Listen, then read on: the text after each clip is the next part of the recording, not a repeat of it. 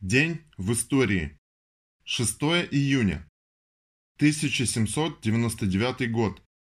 День рождения Александра Сергеевича Пушкина. Воспитание молодого поколения в духе уважения к культурному наследию страны стало одной из постоянных забот сталинского руководства. Дети осваивали азы грамотности, заучивая стихи Тютчева, Майкова, Фета. Празднование юбилеев Пушкина и других классиков русской литературы превращались в общенациональные праздники. По радио звучали не только бравурные марши и песни, но и классическая музыка русских композиторов. Фильмы, построенные на том, как рядовые советские люди ставили в кружках Евгения Онегина, отражали реальность и пропагандировали русскую классику, не только портреты Сталина и других вождей, но и бесконечные репродукции русских пейзажей Шишкина и других классиков русской живописи стали характерной приметой советского предвоенного быта. Товарищ, верь! Взойдет она, звезда пленительного счастья. Россия вспрянет ото сна, и на обломках самовластия напишут наши имена. Александр Сергеевич Пушкин. 6 июня 1843 года родилась Екатерина Григорьевна Бартенева, российская революционерка, член русской секции Первого интернационала, участница Парижской коммуны 1871. В этот же день 1888 года, 25 мая по старому стилю, Родился Валериан Владимирович Куйбышев, революционер, советский партийный и политический деятель. С ноября 1930 года председатель Госплана СССР, одновременно заместитель председателя СНК и СТО. Валериан Куйбышев был музыкально одаренным человеком, любил Пушкина, Лермонтова и Некрасова, часто декламировал их произведения. Сам с детства писал стихи.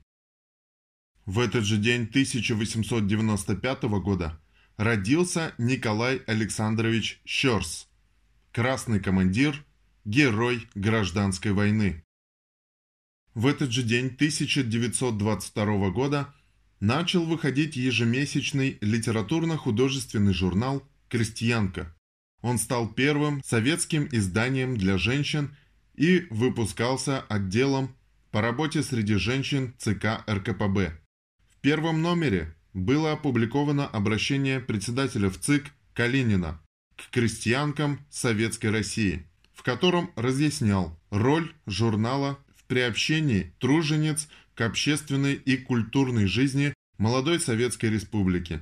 В листке приложений для обучения неграмотных и малограмотных в популярной форме излагалось содержание изданного правительством 26 декабря 1919 года декрета о ликвидации безграмотности среди населения РСФСР. После распада СССР «Крестьянка» продолжала выходить, оставаясь любимым журналом для многих россиянок. Однако в 2015 году журнал «Крестьянка» прекратил свое существование. В конце года вышел последний выпуск. 1940. Подпольный Центральный комитет французской коммунистической партии передал правительству обращение, в котором призывают организовать народные массы на защиту Парижа от фашистов. Правительство отвергло предложение. 14 июня – немецкие войска парадным маршем вступили в Париж. 1945. Указ Президиума Верховного Совета СССР об учреждении медали за доблестный труд в Великой Отечественной войне 1941-1945 годов. Эта правительственная награда стала в нашей стране самой массовой Ею было награждено более 16 миллионов человек. Ею награждались рабочие, инженерно-технический персонал и служащие промышленности и транспорта, колхозники и специалисты сельского хозяйства, работники науки, техники, искусства и литературы, работники советских партийных, профсоюзных и других общественных организаций, обеспечивших своим доблестным и самоотверженным трудом победу Советского Союза над Германией в Великой Отечественной войне.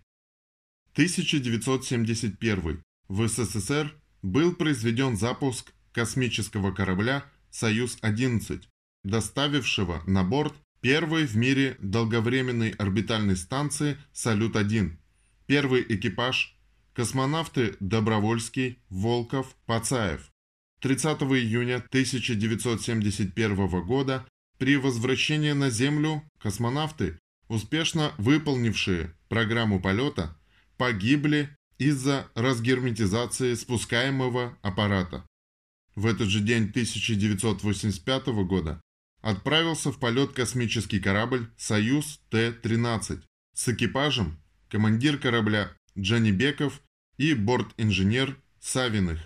Была впервые в мире выполнена стыковка с орбитальным комплексом «Салют-7» и осуществлен монтаж крупногабаритных конструкций в условиях открытого космоса.